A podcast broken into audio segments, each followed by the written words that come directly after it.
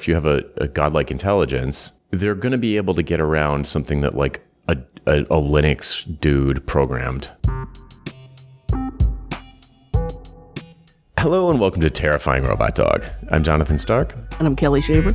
And we're here to talk about how technology is changing the way we interact with the world. This week, it's Terrifying Robot Dog Book Club. This week, we're going to talk about We Are Legion, We Are Bob. So prepare for a spoiler cast, ladies and gentlemen. Please stay tuned. Terrifying Robot Dog is next. Hello. Hello, TRD Book Club. That's a thing we should actually do. Yeah. Yeah, we should announce, hey, we're going to read this book, and then, you know, a few weeks later, we can talk about it. Yeah, by the magic of time shifting, dear listener, you can experience that right now by skipping this episode and reading We Are Legion, We Are Bob. I don't even know the author's name. I don't remember the author's name. We should probably look it up. Yes, let's look that up to make sure that people don't end up on the wrong... On the wrong We Are Bob? We Are Bob, yes. So last episode, we talked about some concepts that we were... that led into... Well, what did we talk about? We talked about NASA discovering like a bunch of potentially habitable Earth-like planets. Yes. Which was super weird to be reading this book at the exact same time, because the premise of the book is that humans have sent out probes to find Earth-like planets. Yeah, it was...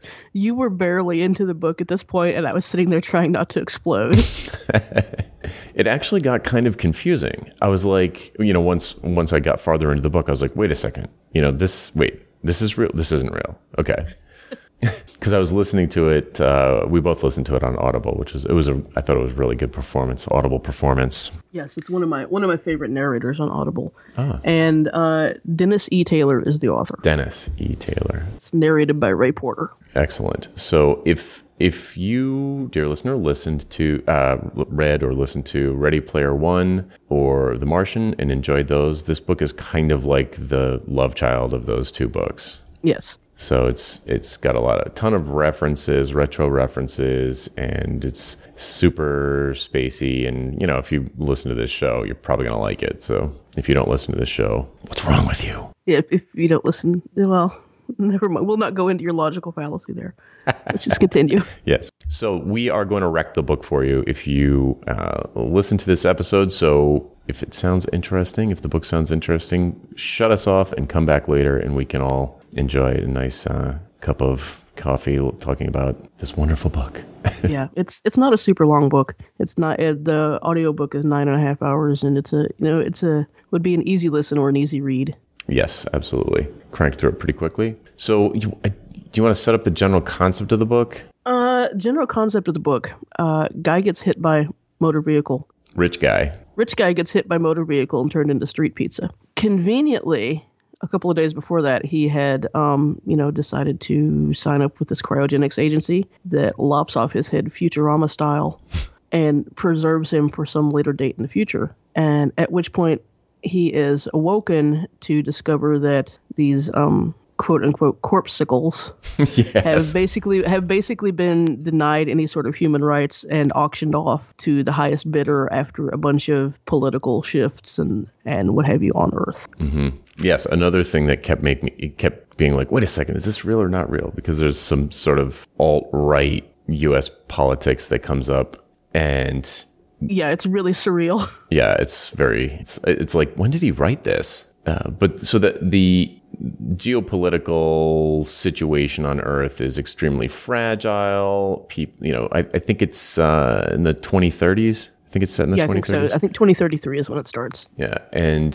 technology has advanced to the point where they have created the capability to, or they're in the process of creating the capability to create what is called a von Neumann probe in the book and in reality. And the pilot of these probes would be artificial intelligence based on an actual person. Mm-hmm. One of the corpsicles. Yeah, and sorry, it's 2133. 2033 is only a few years away. Right.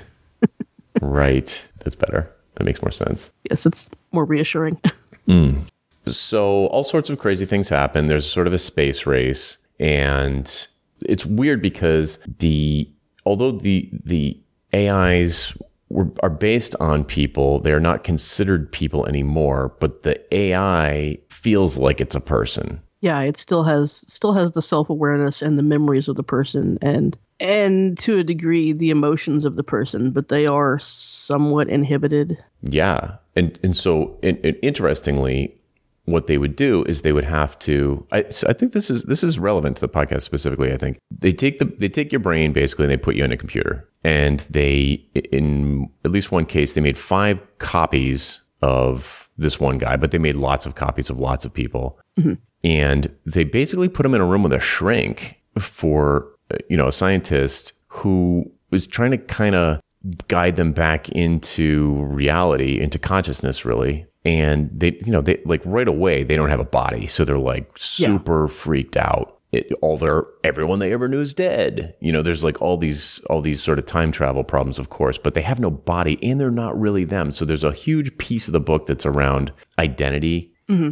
and the personality of the original person majorly comes into play because almost nobody can deal with the situation and they go bonkers. Yeah. Most people go insane either right away or shortly thereafter, just because they have no physical body and because like all the sensations are so different and everyone's dead and you have certain bits of your emotional response to things that have been inhibited by the computer, and you have this interface with other processes. And it's right.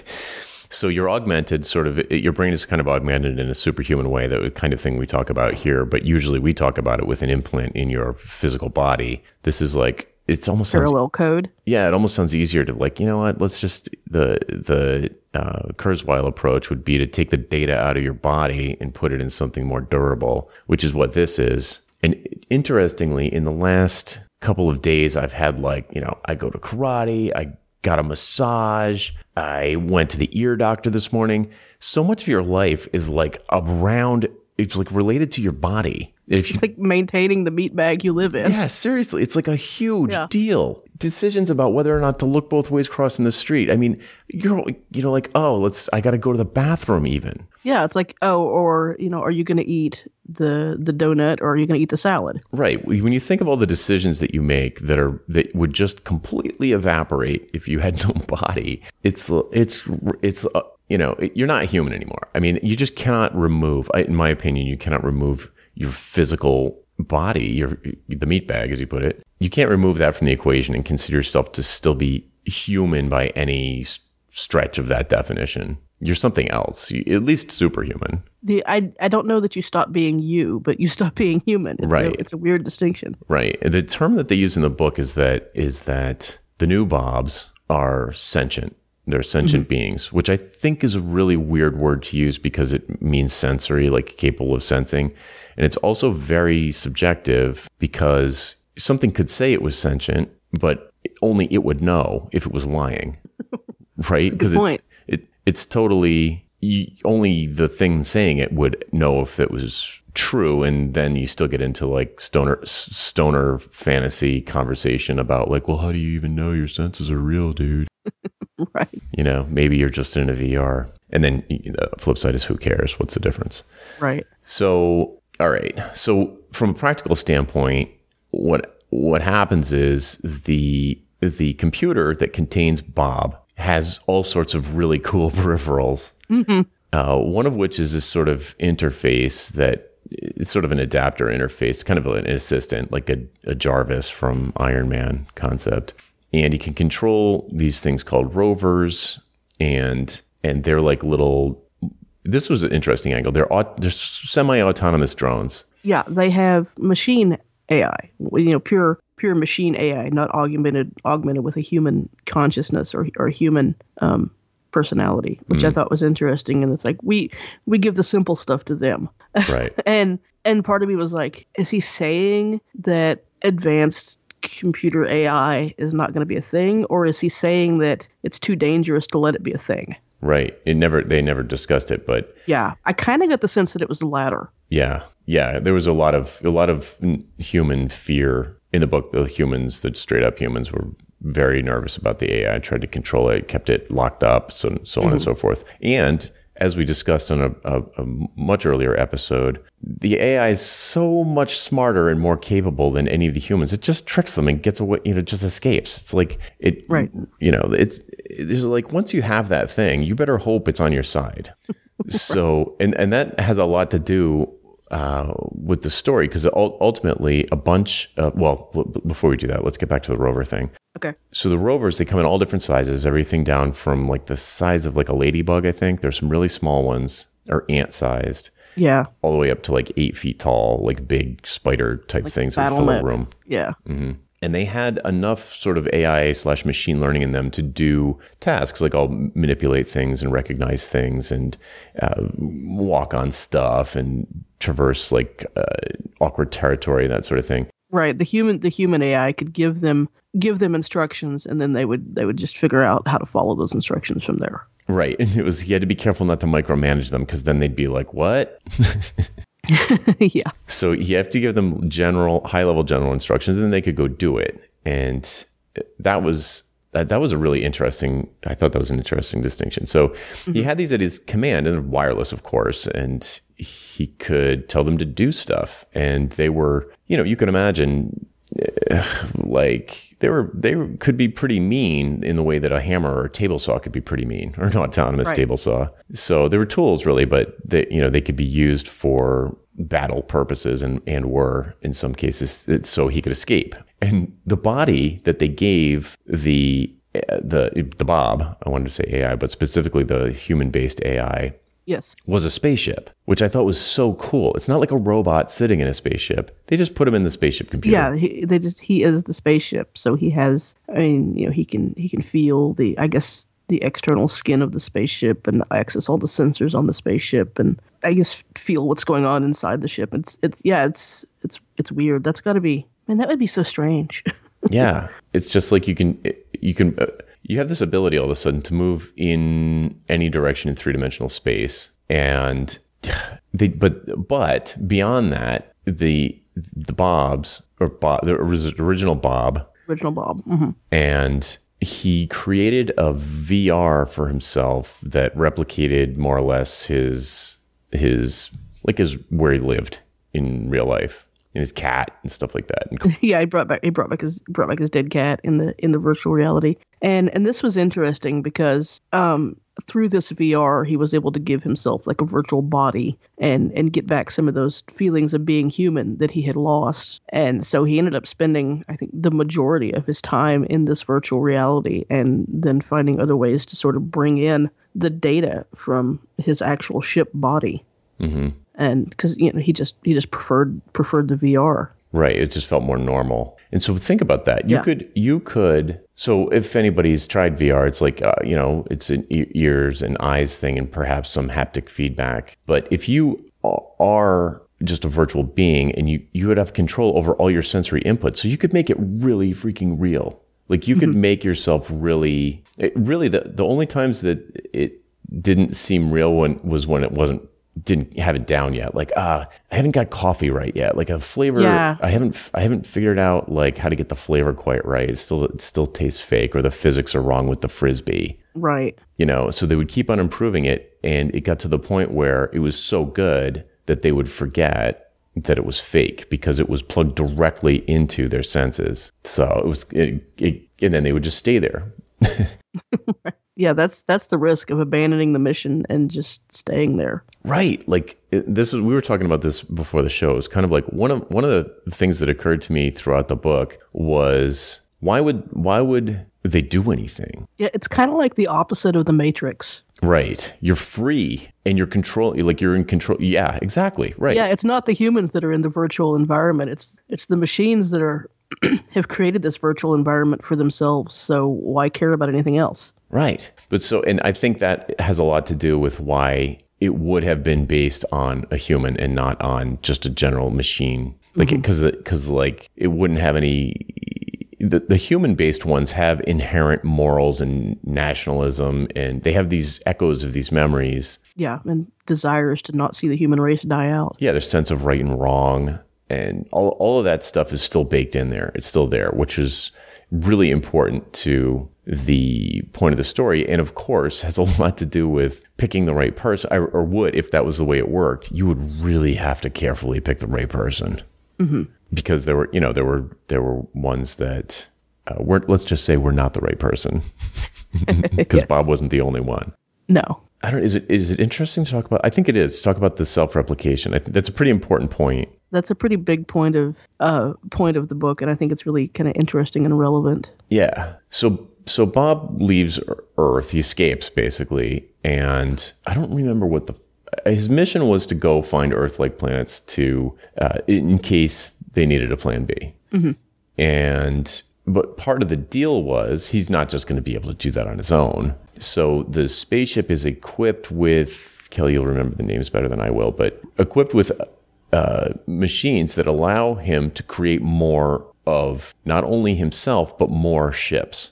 They're actually called probes, but... Yeah, I think it was, wasn't it basically just a combination of using the rovers to build stuff and then 3D printing all the things? Yeah, they would, I called them auto factories, which I guess were the 3D printers. Yeah, I guess would be the printers, yeah. And so he would look for a place that was rich in resources that were necessary for the raw materials that were needed to mm-hmm. output the probe printer. Right, and then use the mining rovers to mine those resources, and then I suppose the auto factory would kind of do refinement and then printing, that sort of thing. Yep, and they had, and so what they would do is he would go to a system that had was rich in resources. He'd set up a factory, and then he would create like a couple of more probes, and then they would decide on a mission, and they would go do their thing, and the original Bob would do his thing, and they'd leave the factory there as like a communication hub. So they were slowly making a network across the universe. Yeah, he'd like clone his source code into the newly constructed probes. Like, it was more like branching the code. Yeah, and so and just like forking or branching a code base, they would start to diverge because mm-hmm. They were, first of all, the clones. Is that what they called them? I guess they did call them clones. I guess they did. When he first cloned himself, the new clone is coming into a different situation than the first Bob, and like different aspects of the personality were were more at the forefront. Mm-hmm. So they were all Bob, and they all knew all the same stuff, but they had slightly different personalities. Like different, like the crankier Bob, or the funnier Bob, or the goofier Bob, the more introverted Bob, and it's interesting to think about, because it's kind of an interesting look at just how much our experiences change our personalities and things. Mm. Yeah, like some of them didn't get along. Yeah, which I'm not sure I would get along with myself, so I can understand that. Oh yeah, I'm sure I'm not the only person that is. You could use the term "fight with myself" about certain things, like I want to be disciplined about that, but then I'm not being disciplined about it. So mm-hmm. you're like, why am I not just doing what I know I should do? That sort of stuff. You can imagine you expose those two sides of you as individuals. They're not going to get along. So, and that was the case. And so what they would do is they would be interested in different things. Certain ones wanted to stay put and go, delve into sort of deeper concepts in a particular spot. Other ones were much more exploratory. Mm-hmm. And they set up a sort of a hierarchy. This I found fascinating too. They set up the sort of political system was very, I guess it's parental when you think about it. Yeah, I guess it really was. The oldest copy, oldest clone. I think they call them replicants, but that might have just been to get in another sci-fi reference. Yeah, that was the derogatory term, I think. Was it? Yeah. Okay, yeah. And but like the oldest one was basically in whatever group was the one who was in charge. Right. Or like your creator clone or mm-hmm. Yeah, so you kind of had rank. But mm-hmm. still they would disagree, and sometimes they had, it was like people, it was like regular right. people. And this is fiction, obviously, but when you're listening to it, it all kind of made, you're like, I could actually see this playing out like this. Pretty easy to imagine. Once they had, so they're all off, and they, you know, there's a bunch of sort of straight up just fun fantasy sci-fi stuff where they discover like fun kind of planets and they encounter probes from other countries who on Earth they didn't get along and were sort of sent to destroy Bob. And then you get some cool space battles. Yeah, so you get some space battles and stuff. Yeah, and the first half of the book is very, very thought-provoking about artificial intelligence, and then the second half is just kind of a fun space adventure. Mm-hmm. But it does have some interesting stuff with the self-replication and the AI and things in it. Right. So the thing, I think, the big questions that were really like, for me, why, you know, other than, and maybe this is the only reason, it seems kind of thin, but, you know, they would go off and do their thing. They'd go do their mission, even though they were kind of deciding what the tactics are of the mission. The overall strategy was propagate the human race into the universe. Yeah. And, you know, that the objective was to like propagate, get humans off Earth. And so, but they were able to pick their own strategy and their own rules. And there's like no one in charge. I mean, they're in charge of each other in that hierarchy, but at the top. Right, but there's no major oversight. Originally, there were supposed to be parameters or restrictions in place that kept them straight on the goal of the mission. But one of the first things that original Bob did was to get rid of those constraints. So he had free will to choose and things. Right. And then he mostly did, you know, the mission anyway. Right. And it was a funny passage where he creates a version of himself and allows communications from Earth to go to that one. And waits, you know, and keeps changing things about the programming of the sandbox version of himself, which is him in a little VR sandbox. Literally in a VR sandbox, yeah. And he just kept trying to decrypt the code and kind of reverse engineer the kill switch message that was getting sent after he escaped, and then he just reprogrammed, like just took that code out. So like if you imagine us, you know, we've talked about it before. If you have a godlike intelligence, they're going to be able to get around something that like a Linux dude programmed, you know, like some sysadmin programmed, or like a network engineer, or like a Ruby developer. Godlike intelligence trumps Ruby developer. Sorry. Yeah. Oh man. Sorry. I feel bad now. I don't know why I picked that. Should have said PHP. I know why. So it's because Ruby developers don't know how to program. But anyway. Oh. Burn. And this is the last episode of. Isn't there a gem robot. For that? You just put a gem for controlling the AI. Actually, there is. There was a good talk about it at RubyConf. You got to be kidding. No, there's a machine learning gem. Of course, there is. What could possibly go wrong? So if there was one main theme in the book that I thought tied mostly into the podcast, it was like AI. If you create it, if it's possible to create the AI, it will. Number one, it will escape. Mm-hmm. It will not be able to do. You will not be able to control it. You will not be able to air gap it. That will not happen. It will get out. No. And you better hope it's on your side. Because if it's on somebody else's side, there's really nothing you can do about it. No. And, you know, so perhaps the solution is to find AI knots, you know, like people who are qualified to, you know, I don't know. Like really, really, really moral and really... Yeah, like Nick Bostrom or someone. Dedicated people who are just very driven by something and just make artificial intelligences out of them. Yeah. Yeah. Like the sort of, I mean, it's sort of philosopher king approach. Like, how do you pick them? Mm-hmm. Good luck with that. But yeah, like the more we talk about AI, because it seems to be, it's like more and more of a recurring theme because it's getting realer faster than pretty much, I mean, it's like it's kind of, perhaps in a hype cycle right now in the actual world, but it's making crazy strides. And it's one of those things that can hockey stick big time once you put AI working on itself, which is kind of what we're talking about here. Yeah. There's a tipping point. Yeah. Where all of a sudden it's like, you know, one day it's subhuman, one day. And then all of a sudden it's like, wow, we're getting to human levels and slightly better than human levels. It's like, whoop, godlike. Oh yeah. Yeah. He does that at one point. He upgrades himself. I don't remember that. Yeah, there's a point in the book where, and it might have just been a hardware upgrade. But, they upgrade the ships, is that what you... Yeah, yeah, okay, yeah. But at one point, he moves, and as opposed to copying, his virtual intelligence, I believe, moves from one ship to a new upgraded ship. Mm-hmm. And then he puts another copy of himself back in that other ship. When in reality, it's like, on one hand, it's like, okay, what difference would it make? But at the same time, like... It mattered to him. You're seeing how he identifies as like his own entity, a living being with a sense of self-identity and that sort of stuff. And, yep. And he just wants to like move into a new house. Yeah, it's wild. So...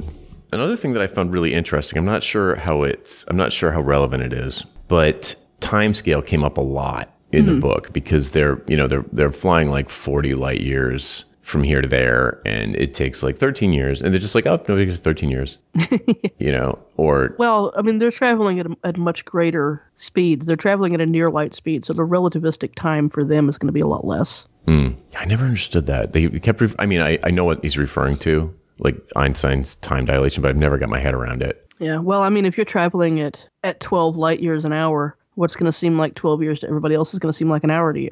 I get that. I mean, I understand the words, and I've heard it before, but I don't get it. And I also get the concept that time's relative, but I still don't get it. Like, it's not internalized. But that's right. Probably because I'm a PhD developer. Logically, okay, this makes sense. But yeah, on a more intuitive level, it's just like, what? Yeah, it doesn't make... Like, okay, I believe you, you're Einstein, and that's how it would work, but I don't understand it. Like, I suddenly did... Well, we don't need to go into a relativity thing, but it was wild because they could set their frame rate so that, it would be... There would be these sort of funny moments where it would be like... That really, he said, somebody says something to one of the Bobs and he goes, that really surprised me. It took me like 2 milliseconds to respond. Right.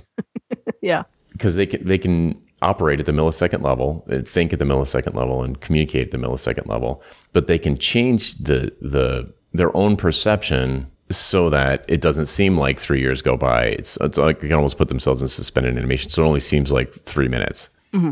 Thinking about, as just another one of those things, like if the meat bag's out of the picture, time starts to not matter that much. I mean, I suppose there's windows of opportunity that you'd need to deal with, like, maybe some certain asteroid is only going to be in a usable proximity to a planet for a certain time window, and you need to get there to do something about it in that time window. But once you take that out of the picture, other than those things, which maybe are significant, it's like... time kind of disappears, and then it's I keep coming back to the like, what matters, like, who cares about anything? Just sit in your VR and do whatever you want. Like, but what do you want to do? It just because and a lot of in the book, the author was clearly aware that this was something that he was going to explore, because a lot of the AIs just killed themselves, like the ones that went crazy and just sort of shut themselves off, before they got into space. Yeah, and they actually, there was one point in the book where there was an AI that had gone insane, and it's like, oh, you never developed a virtual reality for yourself here, and they built up a virtual reality for this AI so that he could. Have some sense of being human. Peace, and then he thought the whole previous experience was a dream. It was a dream, yeah. That part was actually really scary to me. Yeah, that was. That really freaked me out. Yeah. Because, it's sort of a Zen koan, right? Like, last night I dreamed I was a butterfly. Last night I was a man dreaming I was a butterfly. Today I'm a butterfly dreaming I'm a man. And right. It's like this is super trippy, obviously. It gets, like, that's where it goes.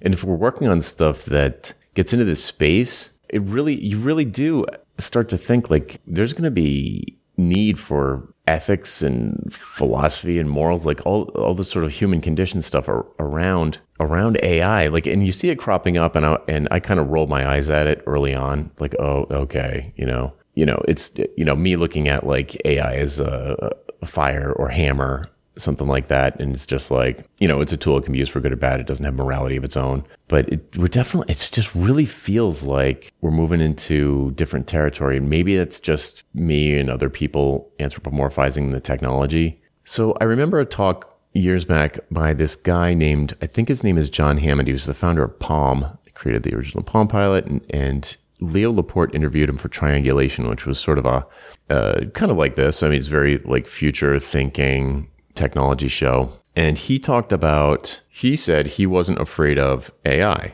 They were talking about it, and he said he's not afraid of it the way that, because the news had come out about Stephen Hawking and I think Elon Musk being like, oh, this is something to be scared of. He's like, I'm not afraid of AI, super intelligence. He goes, I'm afraid of things that can self-replicate. He goes, I'm afraid of a virus because that can self-replicate. I'm not afraid of AI. And that, at the time, I was like, oh, that's true. That's a reassuring thought.